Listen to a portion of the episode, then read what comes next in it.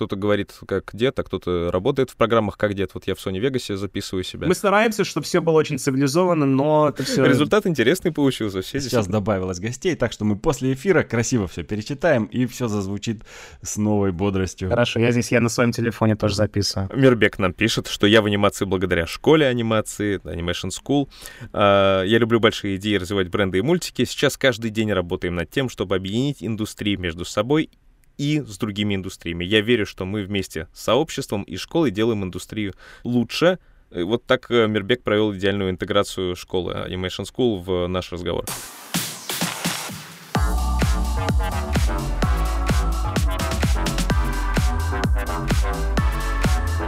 Всем сквош, стретч и рок-н-ролл, дорогие друзья!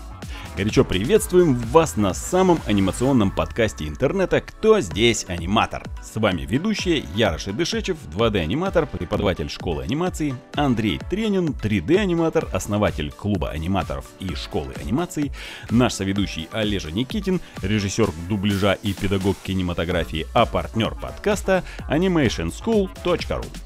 Как уже знают наши опытные слушатели, наш подкаст можно смело называть не только познавательно-развлекательным, но мы еще можем смело использовать слово «международный». И в этом выпуске подкаста к нам присоединился гость из студии Skydance. Для тех, кто не следит за интригами мира анимации, поясняем.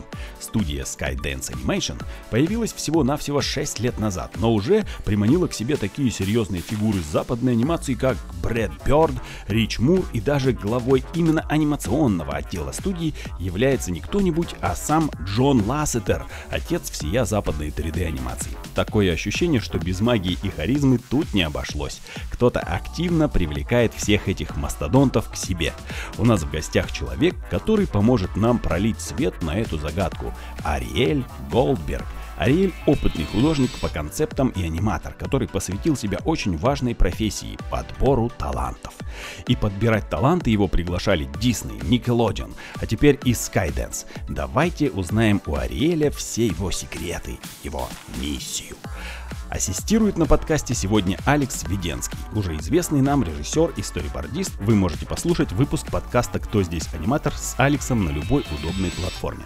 Привет, Ариэль, привет, Алекс. Очень приятно. Ну, в общем-то, мы представляем а, независимое а, сообщество аниматоров в России, по большому счету. И на основе этого сообщества в свое время сделали онлайн-школу, проводим мероприятия, слет аниматоров, не знаю, может быть, слышали, не слышали. Ариэль, кстати говоря, по поводу нашей деятельности, по поводу слета аниматоров, чисто теоретически в этом году нет возможности в, в Россию посетить? В этом году э, я бы очень хотел. Э, я не знаю, как... Э, дело в том, что у меня нету российского гражданства, мне бы надо визу. Я бы, конечно, очень хотел. Э, у меня там, во-первых, родня, а во-вторых, а сами лицом к лицу познакомиться было бы очень здорово. Тогда мы можем попробовать э, в эту сторону подумать э, в нашей команде, потому что мы уже приглашали на слет аниматоров тоже представители из разных студий США, Канады, Европы.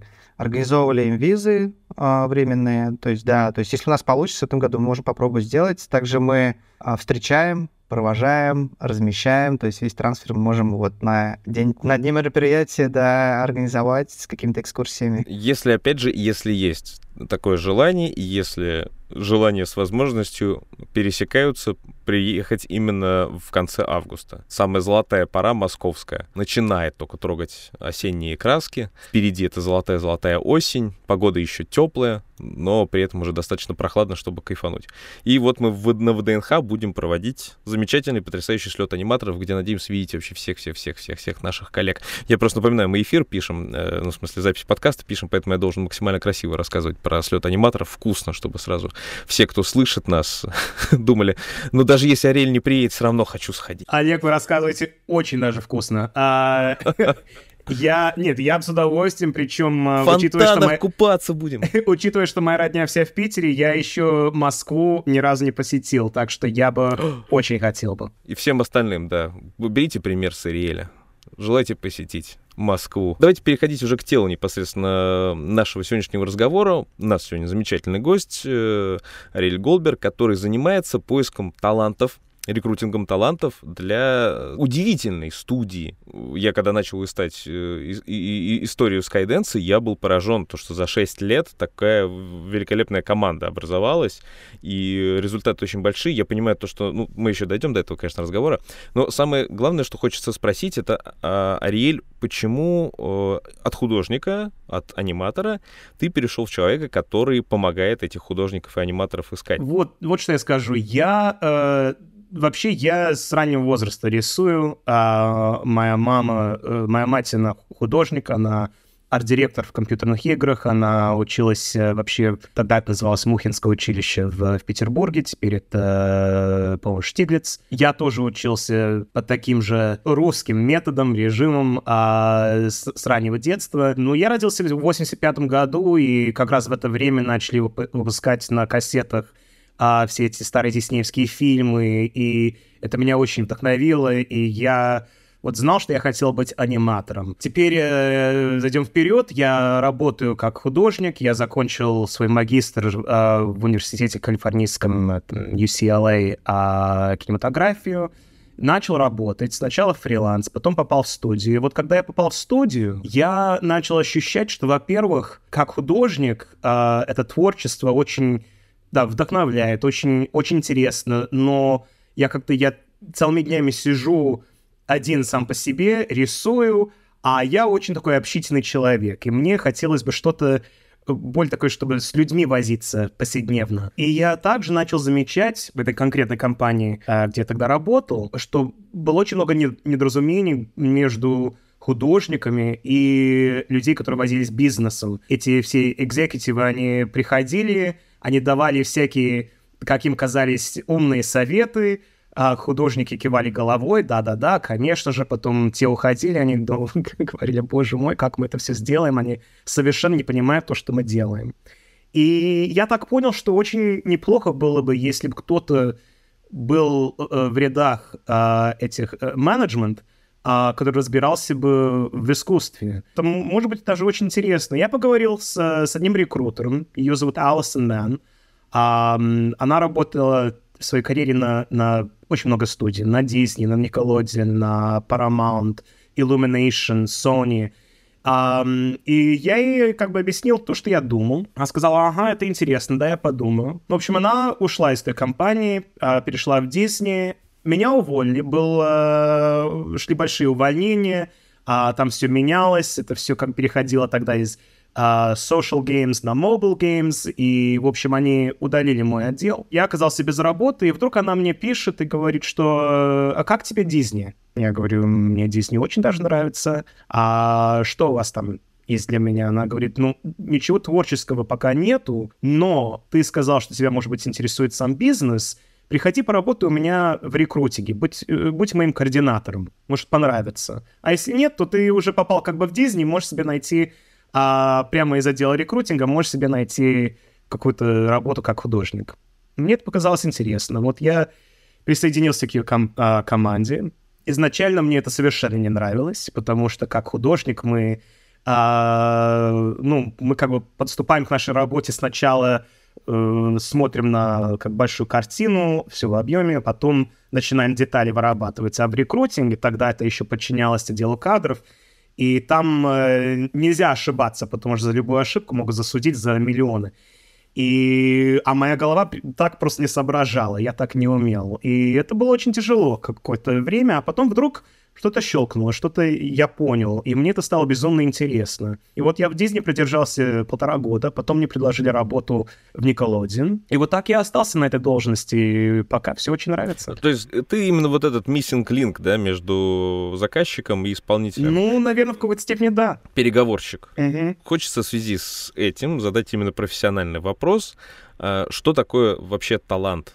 Как распознать талант? Человек, он творческий, он способен к этой работе. Я каждый день просматриваю сотни портфолио. Ну, бывают, конечно, талантливые люди, сразу видно, что вот человек способен. Бывают люди, видно у них потенциал. Бывают люди, которых портфолио совершенно не готовы еще. Но я, я не, лично не люблю кому-либо говорить, что вы не способны к этому, что нету никакого шанса, идите в какую-то другую профессию, потому что а откуда я знаю, а может я ошибаюсь. Я гораздо больше ценю труд и насколько человек может нацелиться на свою, ну, на свою цель а, и стремиться к ней, чем изначально талант. Талант это, конечно, безумно важно. Я считаю, что а, рисовать в какой-то степени легче научить человека, чем писать даже, а, чем писать красками, потому что не каждый может видеть свет и определить цвет рисовать, может, чуть-чуть легче, но не намного. Если совершенно талант, таланта нет, то это сразу видно,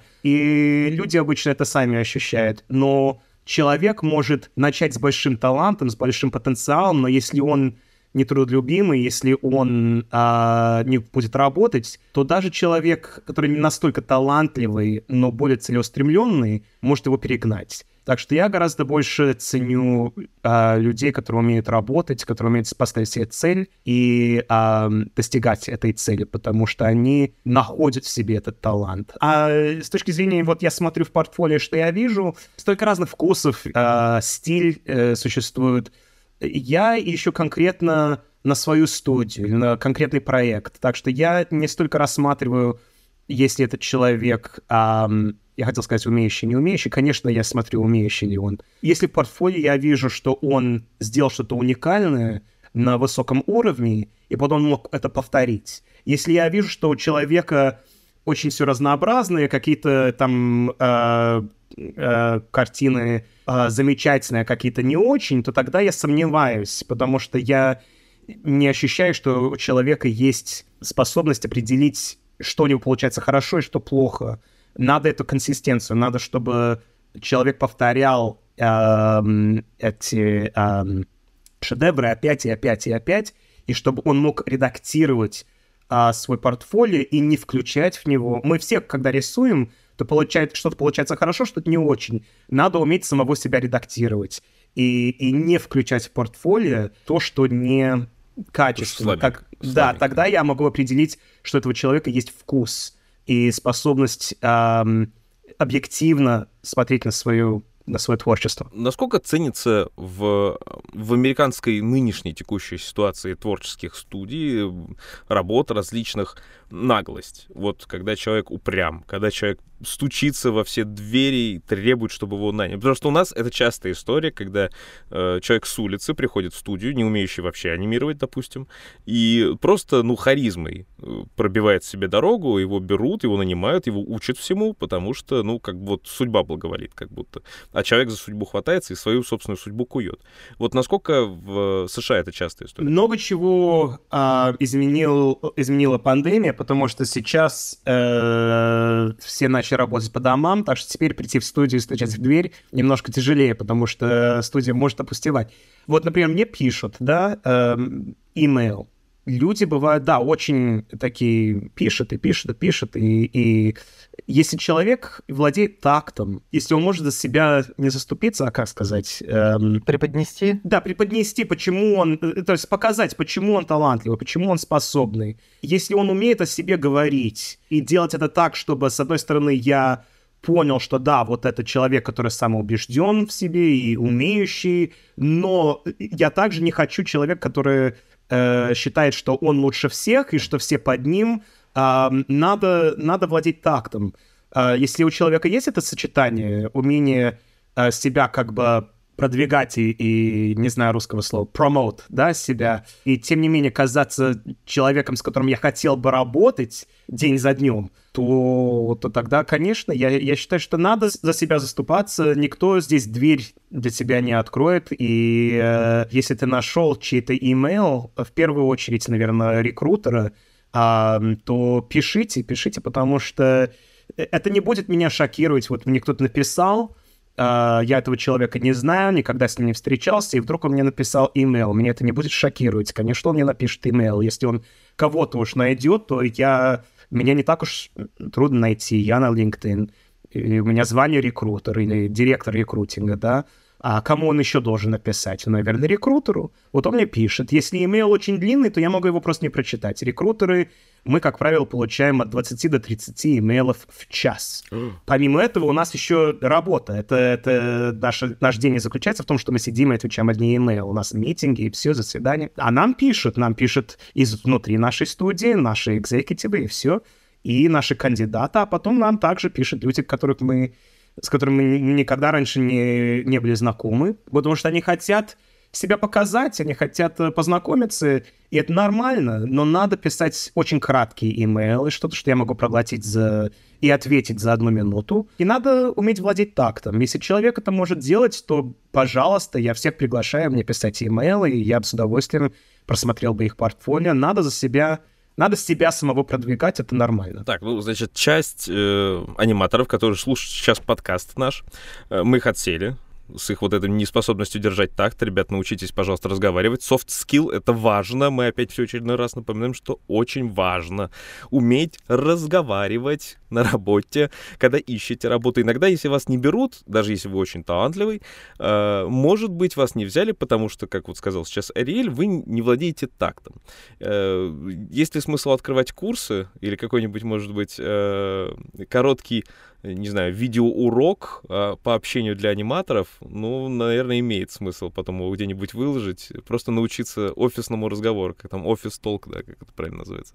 Но у нас осталось две других трети э, слушающих нас аниматоров, которые этим тактом, конечно, владеют уже. От них логичный вопрос. Ариэль, э, ищет ли кто-то на Skydance, кто-то сейчас... Вот какие открыты вообще вакансии? Можно ли тебе сейчас взять, да и написать? Можете писать даже, когда вакансий нету, потому что мы не собираемся куда-либо испаряться, уходить. Даже если сейчас вакансий нету, то рекрутеры, как любой человек, у нас есть наша сеть, наши контакты, люди, которых мы знаем, и пока художники и другие э, желающие работать на нашу студию а, меня контактируют, то я в то же самое время контактирую художников, которых я бы хотел привлечь э, в мою студию. Есть такие суперстар а, художники, за которыми я тоже как бы, э, на которых я нацелился, и вот я за ними как бы охочусь.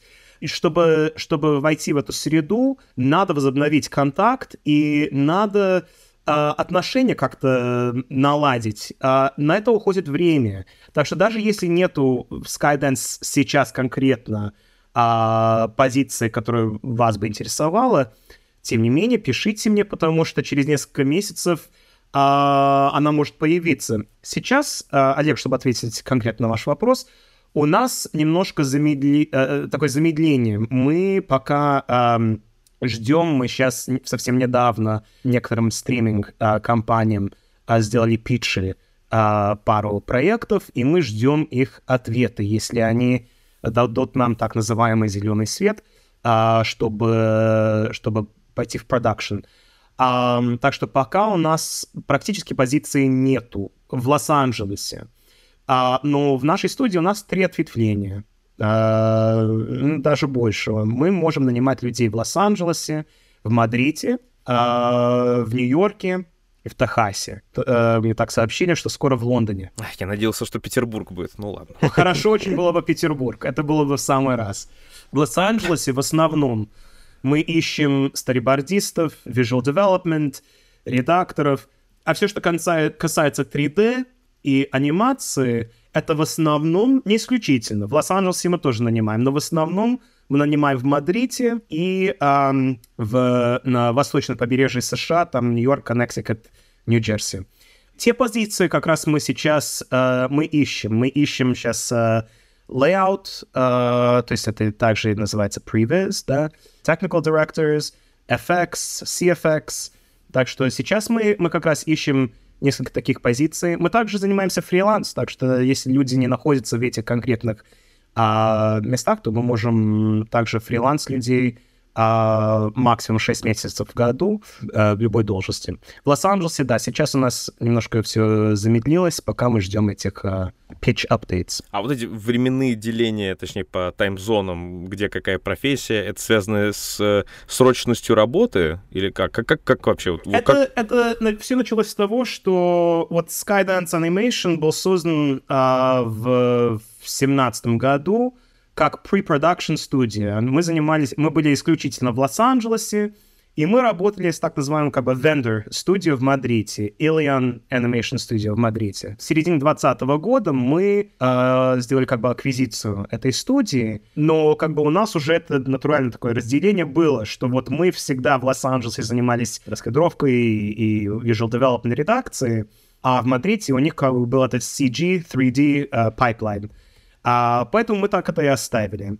А что касается Нью-Йорка, это когда Дисней закрыл э, киностудию Blue Sky, то мы очень быстро ощутили, что сейчас э, на той побережье э, станут свободны куча очень талантливых людей, которые не собираются перемещаться ни в Мадрид, ни в Калифорнию, и мы решили там открыть э, так называемую студию, там все работают э, по домам, потому что у нас официальной так э, настоящей студии там нету, но эм, мы как бы наш бизнес а, устроили там, чтобы мы могли их тоже нанимать.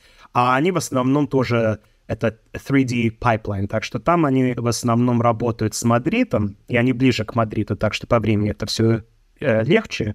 А мы по-прежнему в Калифорнии занимаемся это pre-production. У Skydance вообще за 6 лет просто потрясающий какой-то рост, семимильные шаги.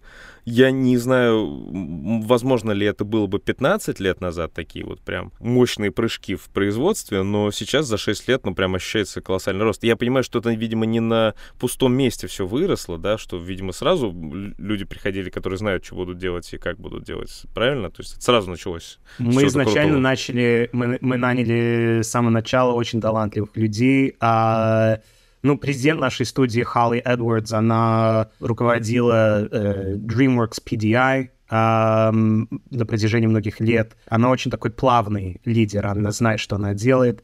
Конечно, Дэвид Эллисон, наш э, CEO, который создал Skydance um, изначально в 2010 году, он, у него уже большой опыт, он много лет ставит фильмы. И, конечно, когда у нас была возможность нанять Джона Ласт, Лассетера, как, uh, чтобы он возглавлял э, всеми творческими решениями нашей студии, то мы не могли упустить этот момент. Это вообще какой-то какой шах и мат, честно говоря, Ластера позвать. Это шах и мат, это да. Он, эм, мне очень везет, мой кабинет прямо рядом с его, так что я с ним повседневно общаюсь, и он действительно гений. Вот он видит что-то, ему что-то показывает, и он сразу может определить, почему это не работает, как это исправить и как это сделать так, чтобы не слишком много, не чересчур все менять.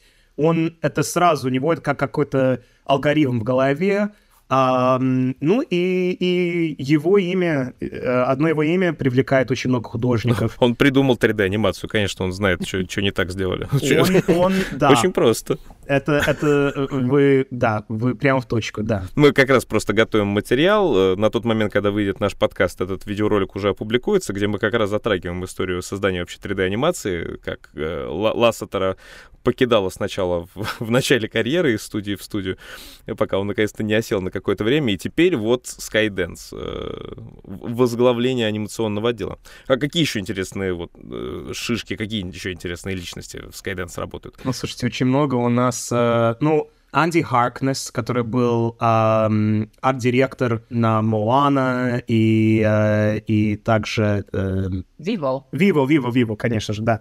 Виво, uh, так что Энди Харкнес, yeah. у нас uh, Вики Дженсен, uh, она же была режиссером uh, фильма «Шрек», ну, ко-режиссером. Нейтан Грено, который был ко-режиссером Tangled э, диснеевского. Ариэль, я могу сказать, а, на какого режиссера я работаю сейчас? А, ну, на... Эм, подожди, ты, Алекс, ты перешел на Лео или... Да, я да. с uh, Рич Мором Да, сейчас. с Рич, Рич Мор, да, который поставил... Mm-hmm. Эм, Wreck-It Ralph и Zootopia, и который на протяжении многих-многих лет работал на Simpsons. У нас также Брэд Бирд с нами работает. Uh, он же, конечно, поставил Рататуи и uh, Incredibles, uh, Iron Giant. У нас из Испании uh, два uh, замечательных режиссера Виктор Малдонадо и Алфредо Торрес. Uh, у них же была студия, uh, ну, студия такой как бы анимационный хаб, который назывался Headless. Productions. А Луи Дел Кармен, а, он на протяжении многих-многих лет работал а, старибордистом а, в нашей индустрии, теперь он стал режиссером. Очень много талантливых, способных э, людей. Команда вообще очень звездная, прям очень крутая, и э, ожидается только максимально хорошие события. Но хочется спросить, тем не менее, да, вот выходила короткометражка Блаш у студии Skydance. А, она была воспринята очень хорошо зрителям, да. Ракеты перекочевали в логотипы из мультика премия музыкальная какая-то была, да, за саундтрек, по-моему. Но потом выходит «Лак», полнометражка, и зрители воспринимают холодно, и критики холодно. Как-то вот со стороны студии, студия считает то, что какие-то ошибки были совершены, и что-то неправильно было в создании лак, или есть ощущение, что это какое-то... Нарочно пытаются утопить просто Skydance критики. То есть или лак может быть недооценен или переоценен. В общем, как, как студия сама объясняет вот эту небольшую не, неудачность лака, неудачность удачи. Я понимаю, bad, да. Bad luck of luck. Да-да-да.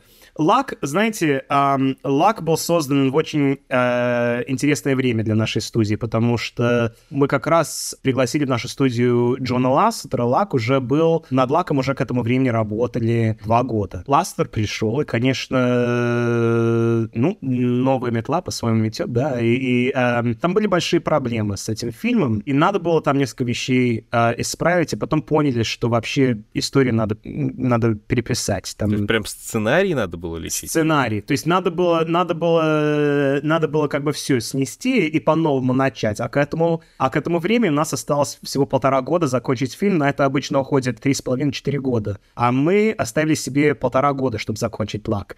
И, конечно, пандемия не помогла э, тем, что мы все э, ушли работать домой. Мы с трудом его закончили. Э, визуально фильм замечательно выглядит. С точки, зрения, исто- с, с точки зрения истории и диалога, конечно, ну, мы учимся на наших ошибках. Да, это, я не считаю, что критики несправедливо нас э, атаковали. Я считаю, что... Ну, то есть я не буду а, ставить против своей студии. Конечно, я защищаю наш фильм, но а, так, мое личное мнение, да, все понимают, что Luck — это не Toy Story. Одно дело э, поставить фильм качественный, другое, другое дело это делать, когда у нас меняется руководство, да, и мы строим студию, и у нас еще не, вс- не весь pipeline построен, и мы покупаем э, студию в Мадриде. Там очень много чего происходило. Вот на нашем втором фильме Spellbound, который мы стремимся закончить к концу этого года, все течет гораздо более плавно. А, причем это будет мюзикл. Алан Менкин, который писал музыку и слова к э, «Маленькой русалочке», и «Tangled», и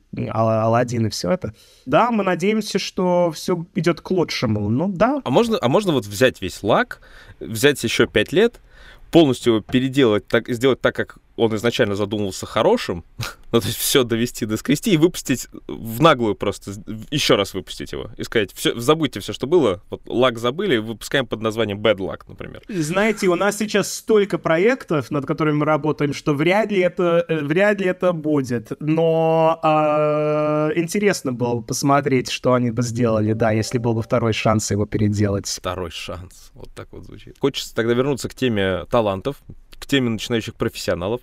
И спросить такой специфический, наверное, вопрос, что бы ты лично назвал э, самой распространенной и острой ошибкой э, начинающего творческого человека, который хочет начать профессиональную карьеру. Мы уже услышали, да, что ты говоришь, э, что талант — это одно, но другое дело трудолюбие, любовь к развиваться, стремление развиваться, да, уметь выдерживать темп, который, опять же, выдерживают немногие. Но э, наверняка же есть какая-то вот такая распространенная прям глупость, которую все делают, которую, которая, наверное, помогала бы меньше сходить с пути своего. Да. Или достигать цели. Сто процентов. Я, я считаю, что одна из самых больших, больших ошибок, эм, которые начинающие художники э, совершают, они не совсем уверены, э, чем конкретно они хотят заняться. Хотят ли они работать э, в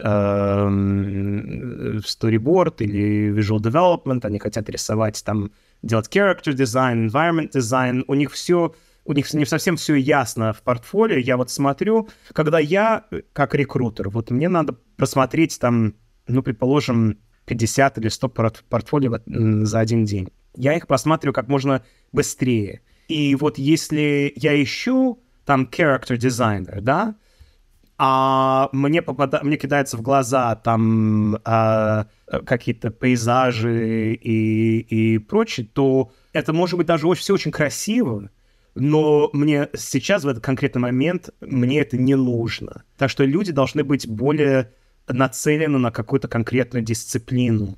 А, и когда люди начинают, то чаще всего их портфолио столько всего, что непонятно, на что я смотрю и кем этот человек хочет быть. Вторая большая ошибка — это вот они мне пишут, и они рассказывают о том, насколько они страдают как художник, насколько они хотят и желают, и чтобы они могли, чему бы они могли добиться, если бы им кто-то дал шанс. Конечно, я хочу всем дать шанс. Я, я вообще люблю людей, и я хочу, чтобы всем было хорошо. Но я не трачу свои личные деньги. Это деньги моей компании, мне надо быть ответственным. И я всем советую, кто слушает, что когда вы контактируете рекрутеров или арт-директоров или режиссеров, то лучше не задевать э, тему, как вы страдаете и как вы стремитесь, а лучше обсудить, как вы считаете, вы можете помочь. Когда мы выставляем на наш сайт позицию, что вот мы ищем такого-то такого человека, это потому что у нас нам что-то не хватает. Мы где-то мы э, не справляемся. И нам нужен человек, который может прийти и опять с тактом, но сказать, что вот, а я умею, и я вам помогу. Если вы меня наймете, то, то вам будет легче. Я вам облегчу жизнь. Надо это сказать не с такой идеей, что вот я самый лучший, у меня такой большой эго. Нет. Надо это просто, надо в себе быть э, уверенным и верить в то, что я могу помочь, что я хочу помочь. Я способен это делать. А не как бы плакать и рыдать о том, что вот я стремлюсь, я хочу, мне никто не дает шанс. Это Конечно, это вызывает симпатию, но я из-за одной симпатии не могу никого нанять. Я должен нанять, когда я чувствую, что человек поможет этой команде. Ну, то есть это ощутимая разница между удовлетворением собственных амбиций, да, чтобы тебе давали шанс, и реальной помощи проекту, то есть быть полезным, быть, ну, как бы, быть готовым пахать, трудиться, а, работать. А я вспоминаю свои дву- полтора года назад, когда я работал рекрутером, и перебираю в голове те же самые ситуации, абсолютно, которые рассказывает Ариэль, э, абсолютно все в точку. Э, смотришь портфолио по 150 в день, там миллион ссылок, и, и тебе хочется, чтобы одна была ссылка, и прям, чтобы точно она попала в цель, которую ты ищешь, а там может быть две страницы печатного текста и 20 ссылок на разные работы. И ты страдаешь, перебираешь их, думаешь, как правильно оценить этого человека разностороннего. Э, интересно вас слушать, да? Еще, мне кажется, есть проблема такая, это увольнение сотрудника. Такие, наверное, тоже были случаи. Нет, Я просто у, был- у Ариэль никогда люди не уходят вообще. Да, у меня был, мне, мне было сложно. Вот интересно, как э, Ариэль справлялся. А, С точки зрения, когда, есть, когда меня увольняли, Нет, когда Нет, ты когда, увольнял. при- да, когда ты увольнял, да. а, Плохой парень. Да, э, э, что хорошо в рекрутинге, я немножко отдален от отдела кадров, так что мне А. не очень-то часто приходится увольнять людей, но, конечно, когда, когда людей увольняют, и у нас сейчас по всей индустрии это происходит, и у нас тоже небольшие, но были увольнения, к сожалению, а, то хотя я этим напрямую не занимаюсь, но я потом стараюсь помочь тем, а, которые пострадали увольнением, а, найти работу. Индустрия наша не настолько уж большая. И когда люди талантливые, и я это ощущаю, я это вижу, то даже если у нас сейчас нет возможности работать с этим человеком, то я бы все равно хотел ему по- помочь найти работу. Я считаю, что, во-первых, это просто правильно, а во-вторых, эм, это хороший так пиар для нашей студии, что да, я меня, к сожалению, Skydance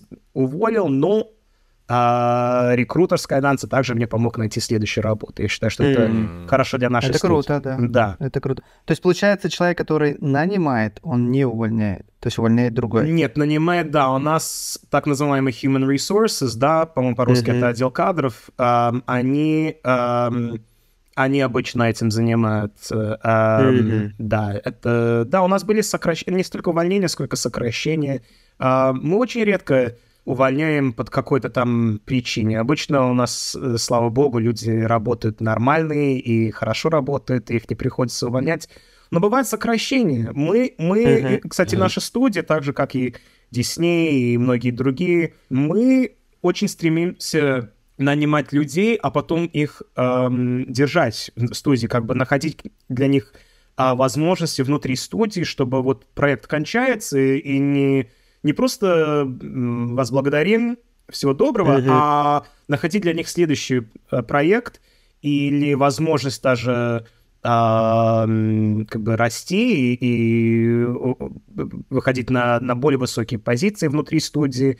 Так, у нас есть целый отдел, мы его называем Talent Development, в других студиях он называется Artist Management, а, который занимается этим, как бы э, внутренним рекрутингом. А, так что и у нас очень хороший эм, рекорд, я бы сказал, мы, мы где-то 85-90% людей с проекта на проект а, удерживаем. Это очень бережно, да. Talent Development звучит очень прям поэтично как-то так. Как-то человечнее, что ли, как сразу чувствуешь ответственность. Это интересно, кстати, вот у нас нету, да, специальных, по-моему, людей, которые конкретно рекрутеры, да? То есть, ну, есть HR, обычно HR и рекрутер — это одно и то же, оказывается. А вот это вот Чаще интересно. всего да, да. А у нас как раз это наш отдел подчиняется не human resources, не кадрам, а именно production. Так что мы считаемся как бы коллегами продюсеров. Мгм. Ну, то есть он говорит, типа, вот он, она, продюсер, говорит, э, нам, нам нужны классные, потрясающие вот э, художники по персонажам, да, там, п- концепт-артисты. И вы говорите, да, хорошо, и начинаете шерстить всех. А потом уже отдаете HR, и HR уже там всех оформляет, добивает и так далее. доделывает. Да, так что, да, я работаю, я, конечно, очень близко работаю с HR и с э, юридическим отделом, потому что надо следовать всяким там правилам, все. Поэтому сами продюсеры и арт-директоры не ведут э, прямо так сами эти собеседы, потому что они, может быть, не знают там какие-то протоколы и все, которые мы знаем. Так что, конечно, у нас, конечно, есть связь с HR и с юридическим отделом, но в основном, да, мы работаем с продюсерами и с конкретными эм, э, этими менеджерами, там, арт-директорами или с, э, режиссерами, а, чтобы определить, что конкретно они хотят. У меня немножко убежала тема, но все равно еще э, догоню сейчас. Я потом вопросом. врежу, не переживайте. Э, Ну, отлично. А, Вот э, для себя, пока я работал в отделе э, найма, я не определился с одним вопросом. Интересно, как вот ты э, с этим справляешься. К примеру, представляем ситуацию рабочую, да, среди дня приходит портфолио, в котором очень, очень молодой специалист с отличным, офигительным портфолио. Ему, допустим, 19-20 лет, у него портфолио составлено так, как будто это э, человек проработал 15 лет в индустрии, он себя продает с таким резюме, и ты не веришь, где ты учился? Ты только школу закончил. Как ты мог такое портфолио принести, показать? Звонишь, общаешься. Он действительно это делал. У тебя такие случаи бывали? Как ты в этом случае поступаешь, когда вот такая ситуация? Человек не может физически выучиться в период полтора года после школы, к примеру. Что с ним делать? У меня как раз это постоянная а, драка с, э, с HR, потому что HR они определяют, сколько человеку платить. И они обычно э, считают, что если, если у человека определенное звание и конкретный опыт, а они считают опыт только с точки зрения, сколько лет этот человек работает, то люди должны зарабатывать примерно одну и ту же сумму, если они на, на том же звании с, с таким же опытом. А я всегда с ними борюсь, потому что я говорю, что ну, бывают же люди, которые, которым, э, как вы, Ра- Радуш, говорите, им 19-20 лет, опыта как такового нету, э, но, смотрите, это просто какой-то уникальный Что он человек. делает, да. И, конечно, их, их немного, но, но они бывают. И потом надо бороться, чтобы им заплатили то, чего они стоят. Потому что, да, э, бывают такие люди, которые... Они могут... э, Они за, за, за свои 19-20 лет поняли то и умеют делать то, что некоторые люди, работающие там 40-50 лет, никогда не сумеют сделать. Да. Как, как это объяснить? Чем? Почему так, раньше такого не было? Да. это сейчас учиться гораздо проще. Сейчас, если хочешь подобрать какие-то материалы или какие-то курсы, на какие-то курсы записаться, это все можно делать онлайн. Это можно начать делать с самого раннего возраста. Это не надо заканчивать школу или, или там гимназию или, или колледж для этого. Это все можно делать с самого раз- раннего возраста. Если человек умеет работать, если человек умеет поставить себе цель и заниматься, то нету причины, почему он не может это, этому добиться э, в 19 или 20 лет. То есть э, бывают такие гении, да, Моцарт оперу сочинил в 4 года, да. Но это, конечно, очень-очень редко. Я помню, у меня был случай не в Skydance, а когда я еще работал в Nickelodeon, я нашел на Инстаграм такое портфолио, просто я, я сразу же написал этой девушке, я говорю, мне обязательно надо с вами встретиться, у меня сейчас даже позиции нету, но я хочу с вами встретиться, чтобы обсудить как бы на будущее, а вы обязательно должны с нами работать. И я ее пригласил к нам, и она приезжает, и с ней какой-то мужик в среднем возрасте, я с ней здороваюсь, а она мне вдруг кажется очень молоденькой. А я говорю, вы такая-то, такая-то? Она говорит, да. А, а я легально здесь в США, я, я, не, у меня, я не могу ее спросить, сколько ей лет. У нас как бы законы против этого. А она говорит, а это мой папа. Я говорю, ну, ну очень, очень приятно. А он так смотрит и говорит, слушайте, действительно Николодин. Он говорит, я думал, что кто-то охотится на мою дочь, и я говорю, я решил, ну, переступить закон. Я говорю, а, а сколько вам лет, если, если можно? Она говорит, мне 15 лет, я еще в школе. Я говорю, боже мой. А я, я думал, что ей как минимум там 30-35 с таким портфолио. Я не мог себе представить, что ребенок еще такой талантливый. Да, но да. я сказал, что мы просто по закону не можем вас сейчас нанять, но когда вам исполнится 18 лет, пожалуйста, приходите обратно. Это, да, эти случаи уникальные, но они бывают. И я не знаю конкретно, чем это объяснить. Наверное, у каждого немножко другая история, но да, сейчас гораздо, гораздо проще всему начать учиться благодаря интернету. Интенсивное вливание знаний. Да? Вот, кстати, thumbs up сейчас в сторону нашего Министерства просвещения э, отечественного, российского. Недавно появилась инициатива, чтобы всю деятельность какую-то творческую, научную, обучающихся людей, обучающих студентов, колледжей, университет, неважно. Если они проходят какую-то практику и так далее, это сразу им засчитывается в э, качестве рабочего стажа. То есть, когда человек приходит уже куда-нибудь, у него есть уже как, как бы нулевой первый, второй год стажа. То есть человек приходит не вот это вот, знаете, дурацкое это бесконечное колесо, да, сансара, как она, ты, ты, чтобы получить работу, тебе нужен опыт, чтобы у тебя был опыт, тебе нужно получить э, работу. А человек уже приходит, как вот Министерство просвещения официально говорит, то, что этот человек уже с каким-то стажем, с каким-то опытом, и теперь вы официально, легально можете его вот нанять. И считаешь, это правильно, да? Затронута тема Nickelodeon а была, и в портфолио Ариэля есть э, такой замечательный термин, как разработка pipeline а подбора персонала для Nickelodeon а хочется узнать, собственно говоря, в чем суть этого pipeline а подбора персонала. На русский язык это переведено как система подбора персонала, в оригинале pipeline, поэтому мне так нравится это еще термин, такой хорошо для анимации ложится. Pipeline подбора персонала для Nickelodeon а. Универсальный ли это pipeline? И можно ли вообще узнать подробности этой системы, или это какой-то секрет тайный такой? Нет, не тайный секрет. Э, единственное, что а, он мог бы резко измениться с тех пор, как я там отсутствую, потому что меня, когда перевели в, в Nickelodeon, я до этого был просто координатором в рекрутинге эм, на Disney, и этот же рекрутер, который меня там нанял, она, она ушла из Disney и пошла в Paramount. Paramount и Nickelodeon оба подчиняются компании Viacom.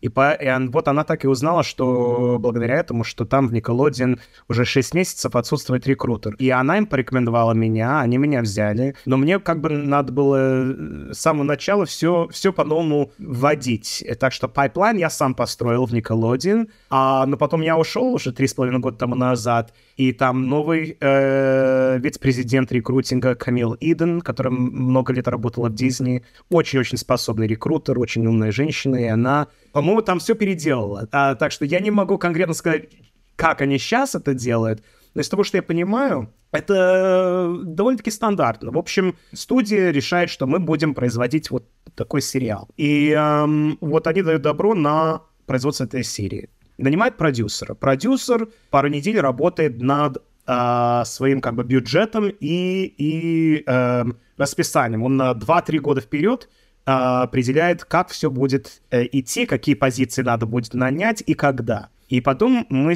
у нас заседание, мы это все обсуждаем. И теперь у меня как бы расписание. Я знаю, что хорошо, вот в мае этого года нам нужно будут несколько художников по персонажам, потом в, в июне а, там художники по, там, по, по декорациям, пейзажам и, и далее, потом старибордисты, я не в совсем правильном порядке это все говорю, обычно э, раскадровка в первую очередь. И, и вот я начинаю искать, я выставляю там, я работаю с этим продюсером или с арт-директором а, над э, описанием работы, э, должности, я это выставляю на наш сайт, люди подают свои эти заявки, и, а я также через свою сеть ищу. И вот накапливается несколько портфолио, которые я считаю хорошие, я это посылаю продюсеру, они определяют, с кем они хотят встретиться, я приглашаю этих людей на собеседу, а, их интервьюируют. В студии как Skydance, где создают полнометражные фильмы, а, мы редко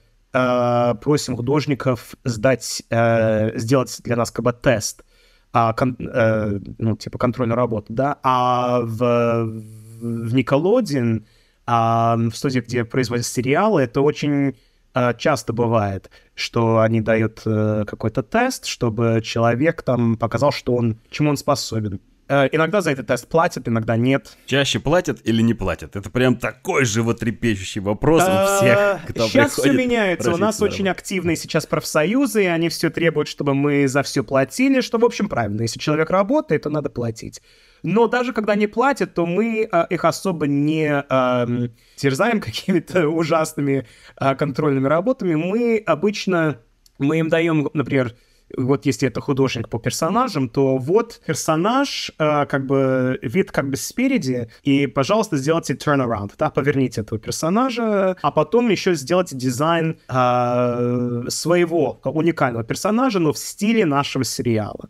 Художник это должен суметь сделать за за 8 часов, за один рабочий день. Но мы ему даем, мы понимаем, что он у нас еще не работает, что у него есть другая работа и другие обязанности.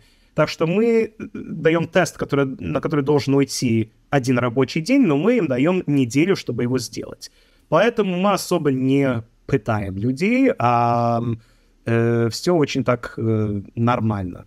Но я бы сказал, наверное, чаще всего пока еще не платят за эти тесты. Разворот персонажа, он, э, он ведь покадровый, не риганный персонаж никакой должен быть, а просто покадровый, классический рисованный, цветной, с лайном, да? Да, не обязательно даже цветной. Mm. Ну, тогда можно успеть за 8 часов. Вот так и определяются. Видишь, Рашид, ты бы, ты бы пошел работать. Тебя бы приняли. Я в свое время сделал два теста для Nickelodeon, для сторибордов, для TMNT, то есть для ниндзя как-то. Черепашки ниндзя. И для Стартрека нового. Тебе платили за них или нет? Нет, мне, конечно, не, не платили, но я хотел добавить, что тесты такие не маленькие, где-то три страницы и на тот, и на тот было. Но сейчас на проекте с, на Skydance мне дали неделю на одну страницу, и скажу, что это по-прежнему довольно мало времени. Ну, нам всегда мало времени. Но да, тесты бывают такие, не маленькие. Бывает, да, бывают очень даже не маленькие. Это, как правило, тесты, это должны быть материалы, которые уже э, использованы в, какой-то, в каком-то эпизоде, чтобы не было такого, что вот человек делает для нас бесплатный тест, а потом мы используем эти материалы и производим э, что-то на, на, на основе этих тестов. Это нельзя и не должно быть. Если человек делает работу, а потом мы ею пользуемся, то тогда мы должны, конечно же, платить этому человеку. У меня еще хотел, может быть, добавить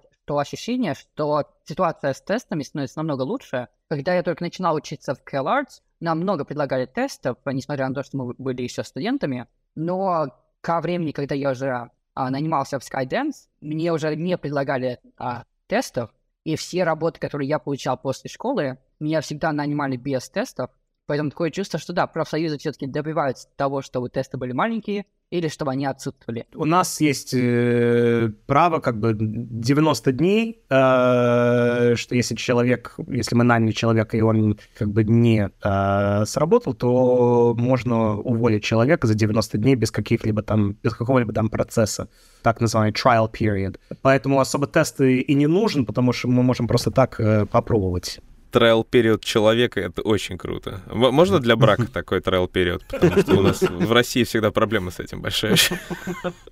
А вот вы интересно предлагаете, да. Две вещи вот вспомнил, которые, мне кажется, важно сказать. Первое, это когда Ариэль говорил нам по поводу когда я спросил по поводу ошибок, э, которые может творческая личность э, на пути в профессию совершить, он сказал то, что есть неопределенность у многих людей, чем заниматься, и нужно выбор сделать. И я сейчас, вспоминая себя, там, в свои 20 лет, когда мне было, сейчас обращаюсь к тем молодым слушателям нашего подкаста, э, прекрасно понимаю, насколько вам тяжело, может быть, морально выбрать какую-то одну стезю, когда все интересно, когда все хочется попробовать. Именно для этого существует, вот, например, Animation School, да, .ru, онлайн-образование. Поработайте там курьерами в доставке какой-нибудь там, э, бухгалтерами, не знаю, любую работу возьмите, которую вам денежки переносить, и пройдите несколько курсов для себя. Во-первых, вы изучите сразу весь pipeline, э, да, вы сразу будете знать, кто чем занимается, у кого реально какая профессия, у кого реально какое направление. И вам будет уже вот на основываясь на этом, когда вы получите не просто образование, а еще и рекомендации от менторов, когда преподаватели вам скажут то, что я вот работал там сценаристом, я вот работал сторибордистом, я работал с Blender ом, я работал с Maya ей, неважно. Вы их послушайте, их истории, и сами поймете, где у вас сердце откликнется, вот к чему у вас сердечко начнет как-то учащеннее биться, вот значит это ваше. Значит, начните работать в этом ключе ключе. Когда придет время, когда вы станете повзрослее, когда, ну, имейте терпение. Терпение это сложно, терпению приходится учиться. Терпение иногда приходит к нам очень поздно. Когда вы подрастете, э, вы сможете своими силами, своими там коллегами, своими друзьями, единомышленниками, кто у вас появится, опять же, если у вас есть софт-скиллы, то у вас появятся друзья, вы уже тогда сделаете какой-то свой проект. Вот тогда вы уже сможете все то, что в вас накопилось знаний, воплотить во что-то. Вы станете режиссером и продюсером, и сценаристом своего большого проекта, наберете команду и воплотите в жизнь какой-то вот а, авторский актерский дебют. Но только после того, как вы научитесь всему остальному.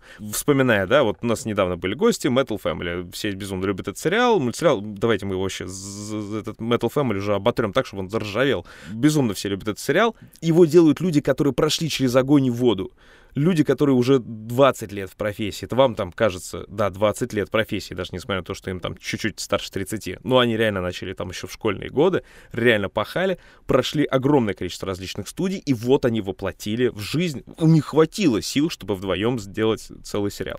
А вы, когда в начале еще самого своего пути, пожалуйста, ну не, не, не рвите вы себя раньше времени, как тузи грелку. Э, хорошо, пускай будет не animationschool.ru, ладно, э, пройдите через какие-нибудь другие курсы, но главное спокойно, терпеливо к этому относитесь. Ваш талант — это только половина успеха, вторая половина — это ваше усердие. Это первое, что хотел сказать. Мне показалось, что это очень важно. Я как педагог просто меня, извините, я, меня зажглось вот это вот э, менторством по отношению к подрастающему поколению. А, тут еще пили с моими бывшими учениками. Ой, с какое удовольствие это получил я. Вот. А во-вторых, хочется зацепиться за эту тему. Арелию и упомянул, что со слов Ареля, я цитирую, «Э, профессия у нас не такая уж типа большая, да, как бы все друг друга более-менее знают, как он сказал в США, и вот здесь возникает, ну просто в России немножечко другая ситуация, да, у нас все еще студии разрознены, у нас все еще могут не, не знать, что делает там, могут не знать именно каких-то серьезных аниматоров, у нас такая пока еще разобщенность это чувствуется, и более того, у нас все больше и больше открывается студий, все больше и больше мастеров приходят, все чаще и чаще требуют требуются руки, нужны аниматоры. У нас пока что этот спрос на аниматоров, профессионалов пока что никуда не ушел. Он везде нужен, даже на больших топовых студиях.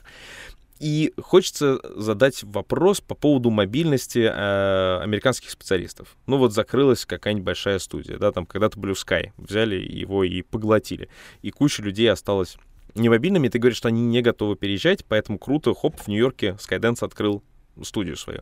А насколько вообще мобильны американские специалисты? Насколько они готовы переезжать в разные континенты, разные страны, соглашаться на работу? Насколько это частая история? Это все зависит от э, как у них э, расположена жизнь. Вот люди, которые молодые специалисты без каких-либо корней, без семьи, то, конечно, они всегда готовы, ну, не всегда, я не могу за всех отвечать, но чаще всего они готовы на приключения, да, вот, а, я поеду в Европу, там, в Россию, там, в Дубай, я знаю, поработаю несколько лет, было, может, даже будет очень интересно. А вот э, люди, которых, у которых там семьи, дети в школах, это, конечно, все тяжелее, или, может, у них родители стареют, они не хотят уезжать, потому что там вряд ли... Тяжело, тяжело убедить человека переехать э, на другое побережье США а, а на другой континент, в другую страну это тем более. Конечно, тяжело.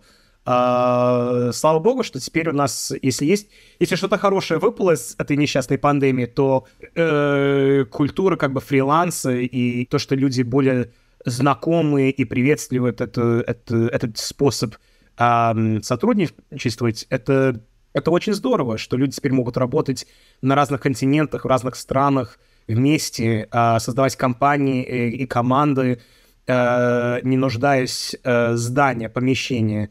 Это очень круто. Вы найдете людей, которые готовы переехать. Но сказать, что их будет много или большинство, я, не, я к сожалению, не могу. Но какой-то процент будет. Может, 15, может, даже 10. Но какой-то контингент, конечно, будет. Люди, особенно молодые, которые начинают карьеру, из очень крупных, очень... Э, у которых длинные карьеры, не знаю, это все зависит... Э, что они хотят. Можно, кстати, на слете аниматоров попробовать сделать такое общение а, наших аниматоров, художников а, с Ариэлем, как раз вживую. Такую сессию устроить, попробовать. Было бы здорово, да, абсолютно. Если получится, попробуем организовать тогда тоже. Да, если, если вдруг Ариэль не удастся добраться до нас, то да, он просто по зуму...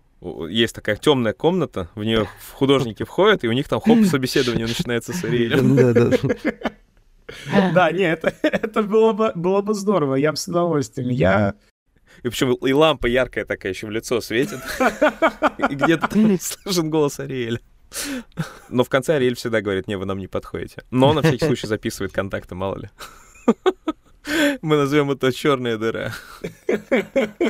Кстати, говоря о черной дыре, что очень многие э, кандидаты именно так это ощущают, что вот я отослал свою как бы кандидатуру, да, в свой портфолио, резюме и все. А это попало в такую черную дыру. И я не знаю, мне кто-либо, кто-нибудь ответит, не ответит. Я всем советую а, как можно чаще. Вот вы подали заявку на какую-то конкретную позицию, не сидите и ждите, а, пока кто-то вам ответит. А на, находите рекрутера на LinkedIn, пишите им. А если есть email, то еще лучше. Пишите им email, краткий email, да, тактичный email. Но пишите, потому что я работаю, у меня есть так называемый uh, э, ATS, Applicant Tracking System. То есть uh, вам видно как бы... По, можешь помедленнее еще разочек? Да. Как? Applicant Tracking а. System.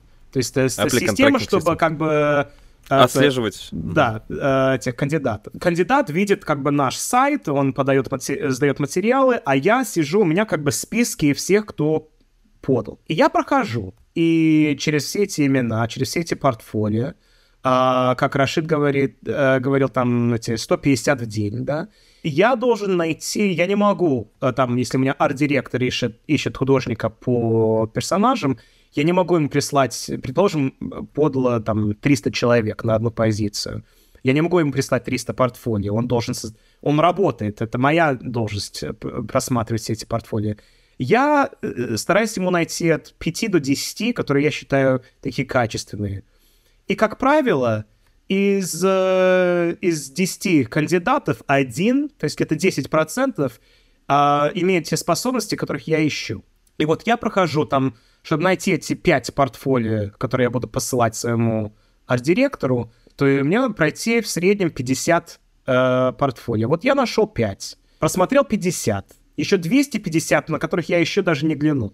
И я ему послал эти 5 портфолио, и пока он мне не ответит, я не продолжаю работать над этой позицией, потому что в любой момент я, может быть, работаю над 15 или 20 позициями. Так что пока он мне не скажет, что эти, годя... эти портфолио годятся или не годятся, я теперь работаю над другими позициями. Вот он мне отвечает, что, знаете, э, э, я не согласен, э, Арик, ищите, ищите дальше. Нет, я найду еще 5 портфолио. Так что я просмотрел теперь 100 портфолио, еще 200, которых я не коснулся. И вот из этих новых пяти. Он говорит, а, знаешь, а мне вот эти три нравятся, давай их проинтервьюируем. Мы их проинтервьюировали, наняли одного. Все, я закрываю позицию, там 200, которых я еще даже не просмотрел. Из этих 200 по статистике 20 должны годиться, да, 10%, но я их не увидел. А если бы они мне написали имейл, то я бы их обязательно посмотрел бы. И это не означает, что то, что мне пришлете, мне будет годиться, но как минимум я увижу. Там 200 человек, 20 из них талантливые, э, подходят на работу, но я их даже не увидел. А если бы они написали, то я бы увидел. Хочется затронуть вот тогда обратную сторону процесса. Как соискателю, как художнику, как аниматору, вот профессионалу понять, что ни в коем случае не надо работать в студии, в которой он подает, э, в котором проходит интервью. Какие вот красные флаги есть во время интервьюирования для того, кто ищет работу? Как понять, что типа что, что-то явно не так? Это очень хороший вопрос. Хорошо было бы э, сделать исследование, исследование компании и к э, руководящим контингентам компании. То есть если меня интересует, например, там компания AX, и я туда подаю свои материалы, и я начинаю смотреть, окей, а кто, кто там руководит? И я вижу, что, а, ну это хорошо, Джон Лассетер, это Холли Эдвардс, и у них большой опыт, и они выпустили кучу там качественных фильмов, окей, это интересно. А вот если я вижу, что все, кто в этой студии, кто возглавляет этой студии, что они каждые 2-3 года меняют а, компании, и то, то это уже меня немножко тревожит и беспокоит. А также, если я прохожу интервью, и те, кто меня интервьюирует, они со мной общаются очень э, грубо и не дают мне вставить слово, и э, вообще ко мне относятся как к не человеку, а просто как, э, а, это мой работник, а они мне еще не, они мне уже грубят и еще даже мне не платят.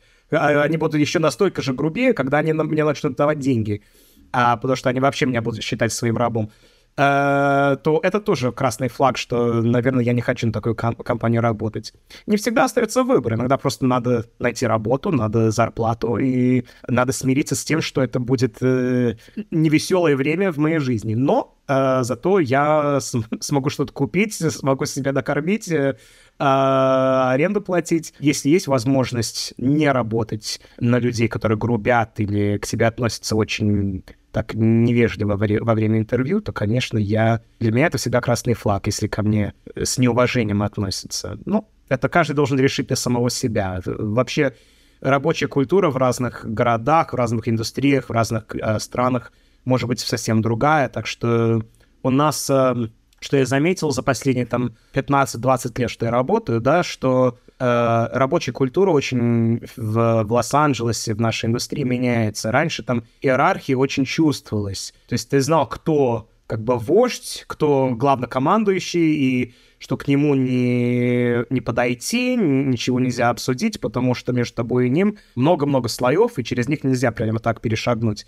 А вот сейчас все меняется, как я считаю, к лучшему. Это иерархия э, не так уж чувствуется. Вот президент нашей студии а если она свободна, то к ней, с ней можно поговорить и так э, по делу или просто ни о чем, просто так по житейским делам. И я считаю, что это очень здорово. Но я не знаю, как... Э, я, например, в России никогда не работал, и не знаю, какая там рабочая культура. Может, она совсем другая, может, она такая же. Каждый должен для себя решать, потому что красный флаг для меня может быть э, совсем нормально в другом месте. Если ко мне обращаются без уважения, а, на интервью, то я стараюсь не пойти на эту работу, неважно, насколько она само творчество мне кажется интересным.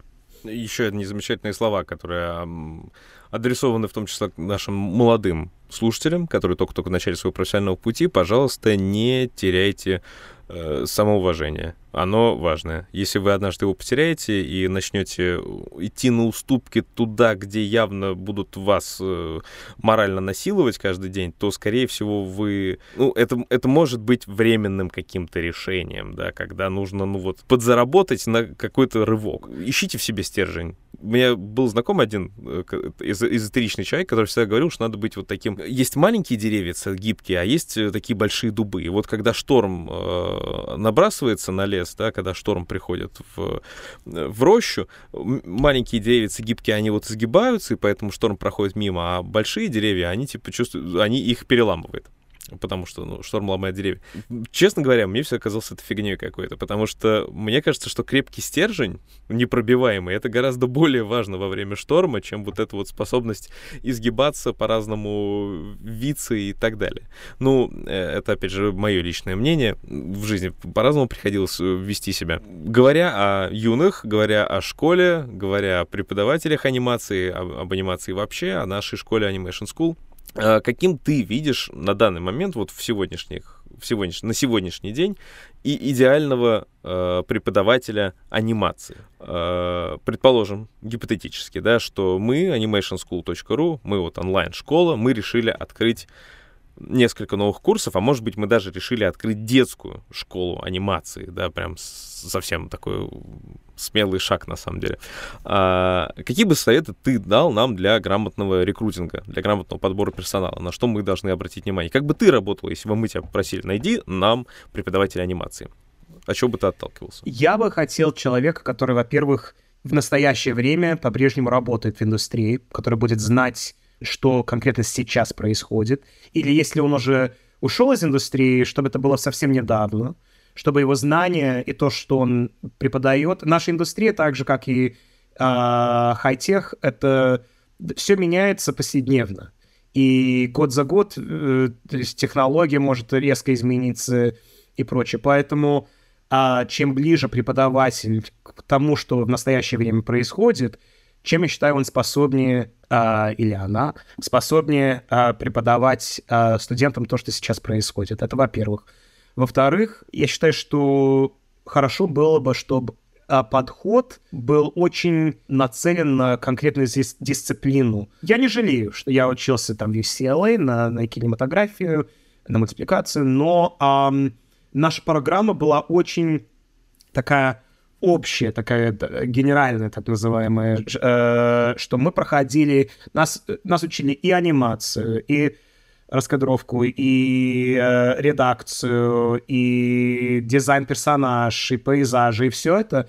И что, и что случилось, то что вот мы выпустились из, э, из, э, из института, и вдруг с, с нашими общими способностями, как бы мы ни на что конкретно не нацелились, и мы не специалист, а просто а, так, в общем, понимаем а, индустрию, а, из нас вышли бы очень хорошие там ассистенты, как бы продакшн-ассистенты. Но если я хочу быть а, дизайнером персонаж, то теперь я соревнуюсь с людьми, которые 4 года целились Были только дизайнером. на это. Да и день за днем изучали конкретно это. И я считаю, что, конечно же, надо, чтобы человек понимал весь процесс от и до, и чтобы он знал, где его конкретная должность э, входит в строй, и, и, и как она, э, что на нее действует, и как она действует на как бы следующий, э, вот если ты художник по персонажам, то надо понимать, э, что ты должен найти в сценарии, что тебе поможет завершить свою работу, и также надо понимать, что ты должен сделать и, а, и чему ты должен добиться в своей работе, чтобы ты мог помочь а, модельерам и этим риггерам и technical directors и прочее, а, чтобы ты делал свою работу, что ты, ты, в общем, как бы чертежишь для следующего человека. И это тоже надо понимать. Надо понимать весь процесс но не надо, чтобы все четыре года или три года, или я не знаю, как долго длится это обучение, все было в общем. Надо, чтобы в основном нацелились на какую-то конкретную дисциплину. Так что я считаю, что хороший преподаватель э, будет так целиться. Итак, первое — это то, что он должен быть актуален в индустрии. Второе — то, что он должен быть узконаправлен все-таки. Ну вот, да, я считаю, что да. Если это детский, ну, преподаватель детский, он должен любить детей, как минимум. А, ну... Вообще, знаешь, не обязательно. Да, Иногда это может мешать. Желательно, желательно, да, чтобы он, чтобы в нем был этот дух ментора, чтобы он любил передавать знания.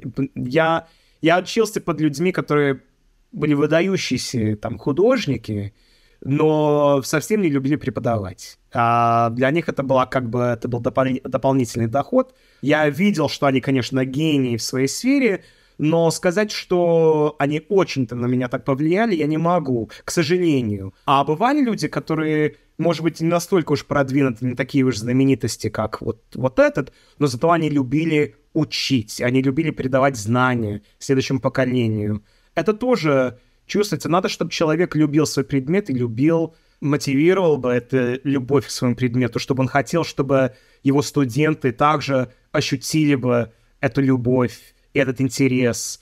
Если он может это передать, то, то я считаю, что он самый лучший преподаватель. Мне кажется, архетипы аниматоров и преподавателей анимации, ну, аниматоров, на самом деле, можно по диснеевской девятке стариков э, расписывать. Да. То есть не, не, некоторые взрывные, как Ми- Милткаль, да? Милткаль он, наверное, не хотел бы преподавать. Как его, Алли Джонстон и этот э, э, Марк Дэвис, я знаю, что они очень даже любили, так что я их лично не знал, но, но мне такие слухи перешли. Еще Так маленькое что- дополнение, что когда преподаватель дорастает до того момента, что он понимает, что он может все рассказывать, и до него, до его уровня студенту десятки лет э, расти, и тогда он не жалеет знания и рассказывает их прямо от души.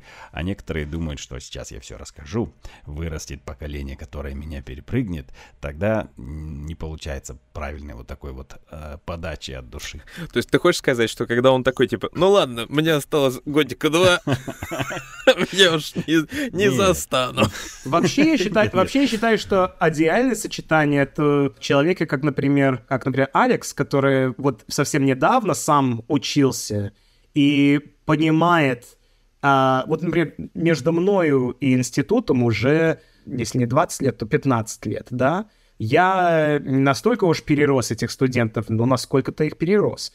А вот Алекс, ты, ты учился когда? Два года тому назад? А, да, я выпустился в 2021 году. Я считаю, что вот Я это... сам с- чувствую как студент. сам акт преподавания и учит самого преподавателя. Я считаю, что человек, который на шаг или на два больше продвинут, чем сами студенты, он и понимает студентов, и он может им по- э, рассказать о следующем шаге. А гораздо точнее, чем человек, который совершил этот шаг 15 лет назад, который уже плохо помнит, как он это сделал, и даже если помнит, то тогда это все делалось совсем иначе. Да, кстати, точно. Как говорил мой тренер по восточным единоборствам, он говорил, что я э, иногда сам много что забываю, и прежде чем тебя научить, мне нужно повторить, э, вспомнить, разобраться. Это тоже менеджер. Так что если я тебе руку сломаю, ты уж извини. Я что-то забыл немножко. Вспоминаю «Восточное единоборство». Кстати, хорошая э, иллюстрация, да, цитата. Это знаменитая про Брюса Ли, про то, что я не боюсь человека, который знает тысячу приемов, я боюсь человека, который один прием повторял тысячу раз. Э, Это к разговору о том, то, что нужно выбрать какую-то вот свою сильную сторону. Кстати, да, прекрасный пример спорт. Э, Мы любим проводить э, ассоциации анимации и спорта, потому что анимация и спорт должны дружить друг с другом. Почему я говорю интонациями Рашида? Извините. А, Спорт и анимации, безусловно, должны друг с другом дружить для того, чтобы аниматоры, во-первых, не сдыхали э, на рабочем месте очень быстро. У нас мы много раз уже услышали о том, то, что плавание, бег, разминка, самые разные. Вот Рашид у нас, оказывается, единоборствами занимается. Вообще движение — это жизнь. И поэтому аниматоры тоже должны максимально активно заниматься различными видами спорта, чтобы выживать. И вот с- со спорта берите пример. Нельзя встретить человека, который гениален, а, одновременно гениальный боксер, пловец, э, там, не знаю, парапланерист, что там еще, велосипедист. А вот у Андрея э, под наушниками не видно, но у него от борьбы поломаны уши. А Он гениален и там, и там медали получал. Ох уж эти Это уже в прошлом, в прошлом. Короче говоря, да, э, профессиональный спортсмен выберет одну стезю. Безусловно, все остальные виды спорта, конечно, они э, ему тоже будут даваться довольно легко, но профессионалам, вот таким вот супер-пупер-мега, он будет максимум в двух. Майкл Джордан, да, баскетболист, бейсболист, но все-таки баскетболист в- в- по итогу. А, не растекайтесь по всем ветвям дерева, выберите одну веточку и на ней свое гнездышко вейте, пожалуйста. А, ну, а в этом вам поможет, конечно, animationschool.ru, чтобы потом, когда пришли к Ариэлю, устраиваться в Skydance, который, видимо, там еще через пару лет станет вообще э, новой такой империей анимационной, судя по тому, какими махами все идет, тьфу-тьфу-тьфу, чтобы оно так продолжалось. Но Skydance это, конечно, замечательно. Ариэль, а какие личные у тебя дальше творческие планы? Есть ли какие-то нереализованные идеи, проекты, творческие задумки? Тянет ли тебя все еще вот в стезю именно, именно жестко творческого? Да, но я э, частично ушел из Nickelodeon и пошел на Skydance, а, именно потому что это, э, особенно тогда, а, была маленькая студия, а в Никол- Nickelodeon замечательная студия, но там тяжело двинуться влево или вправо, если это не по твоему как бы определенному пути, потому что это корпорация, там все, там все очень медленно и долго занимает. Я не осуждаю, так должно быть. Но э, Skydance все гораздо более э, гибкой, и, и, и студия еще растет. И я как раз ощутил, когда, в то время, когда я уходил из Nickelodeon, что я немножко э, отошел слишком далеко от э, всего, что творческое в этой индустрии. Я это изначально именно хотел сделать, а теперь я немножко... Ж... Не то, что жалею, я люблю свою профессию, но меня лично очень интересует development, а, то есть именно а, создавание идей, а, даже, может, не столько своих, хотя мои тоже существуют, но а, помогать э, людям, которые вот э, у них есть проект, они думают, что вот у меня такая идея, да, а, и я люблю помогать людям развивать свои а, собственные идеи, помогать им нацелиться на какая студия больше будет э, годиться для, для вот этой конкретной идеи, для этого шоу или для этого, а, например, Skydance мы занимаемся в основном, в основном а, такими семейными фильмами, сериалами, а вот, например, Netflix, да, там Arcane и другие более такие взрослые а, сериалы. Так что я люблю помогать людям развивать свои идеи. Мне это очень интересно. И я как раз перешел в Skydance, потому что был, э, была возможность в более такой маленькой развивающейся студии а, продолжать работать а, в наеме, но а, а, также работать ближе а, с этим отделом, а, как мы его называем, development, где развивают все эти идеи. А, и мне это как раз удал, удалось, так что я а, им тоже помогаю. Не сильно пока, но, но как-то. Я бы хотел еще больше пойти в это в это направление. Ариэль, большое спасибо. Э, мои заготовленные все заранее э, вопросы я задал. А может быть, Ариэль задаст нам вопрос какой-нибудь? Почему Ариэль не задать нам вопрос? А, а Ариэль же профессионально интервьюирует постоянно людей. Пускай он оtinterвьюирует нас. Но я, бы хот... я бы хотел спросить, во-первых, я... что каждого из вас привело в анимацию? Какая, в общем, цель, я понимаю, э, в, в Animation School, я понимаю, что, в общем, там цель а, преподавать анимацию, но а, существует много школ, а какая конкретная ваша идея? Миссия. Миссия, да, что вас как бы выделяет из э, строя других школ для анимации. И что вас каждого лично привело в анимацию? Ну, в анимацию, кстати, меня привел э, фильм «История игрушек». Первый. Вот, э, поэтому такой для меня знаковый фильм. А, и в целом э, наше мы сообщество в свое время организовали, вот именно профессионалов, а, профессионалами. То есть ребятами, которые уже работают в анимации, мы поняли, что мы друг друга не видим, э, не знаем, и захотели друг с другом а, познакомиться через некий портал, сайт или еще что-то. Потому что на тот момент не было социальных сетей. И так получилось, что после нашего сайта появились соцсети, и мы уже были сообществом, начали общаться. А школу мы создали именно по той причине, потому что дико не хватало коллег по цеху. Я сам работал тоже вот супервайзером анимации и понимаю, что э, у, у меня в проекте 2-3 человека, а, на, а нас должно быть 10 хотя бы или 15 на проекте. Вот. И мы подумали, что да, почему бы нам самим не обучать ребят. И так получилось, что организовалась уже большая школа после этого. А, и мы продолжили это делать и продолжили собирать аниматоров а, уже офлайн, потому что нужно, нужно было всем развиртуализироваться, мы так называем. Мы стали проводить слет аниматоров. И для нас это стало большим событием, мы поняли, что это вообще классно, и стали ощущать, а, ощущать комьюнити уже, понимать, какие мы, что аниматор это не просто не просто люди, э, они необычные на самом деле, немножко другие, немножко отличаются от других, и нам интересно друг с другом разговаривать, общаться, потому что единственное, что всех объединяет, это именно вот эти миры, анимации, э, мультфильмы, и они все разнообразные такие. В общем, нас это все объединяет.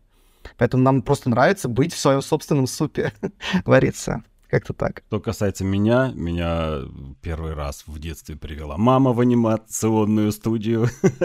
А начал я работать как бы по анимации когда меня Андрей Тренин привел в э, клуб анимации, когда сделал сайт. Много лет назад, я не помню какой это год был, 2000, наверное, 8 или 9, да? Где-то так. Да, давно было. Вот, а так как я занимался рекламой, было интересно в рекламу внедрять разных персонажей. Прости, пожалуйста, хотелось внедрять рекламу разных персонажей. Ты что имел в виду? Ну, пельмень выскакивает из микроволновки, а. и оживает, бегает, кричит, э, продает продукт так далее. Вот, а мне тоже отвечать, потому что я не аниматор. Я... Ну, ты пришел в анимацию.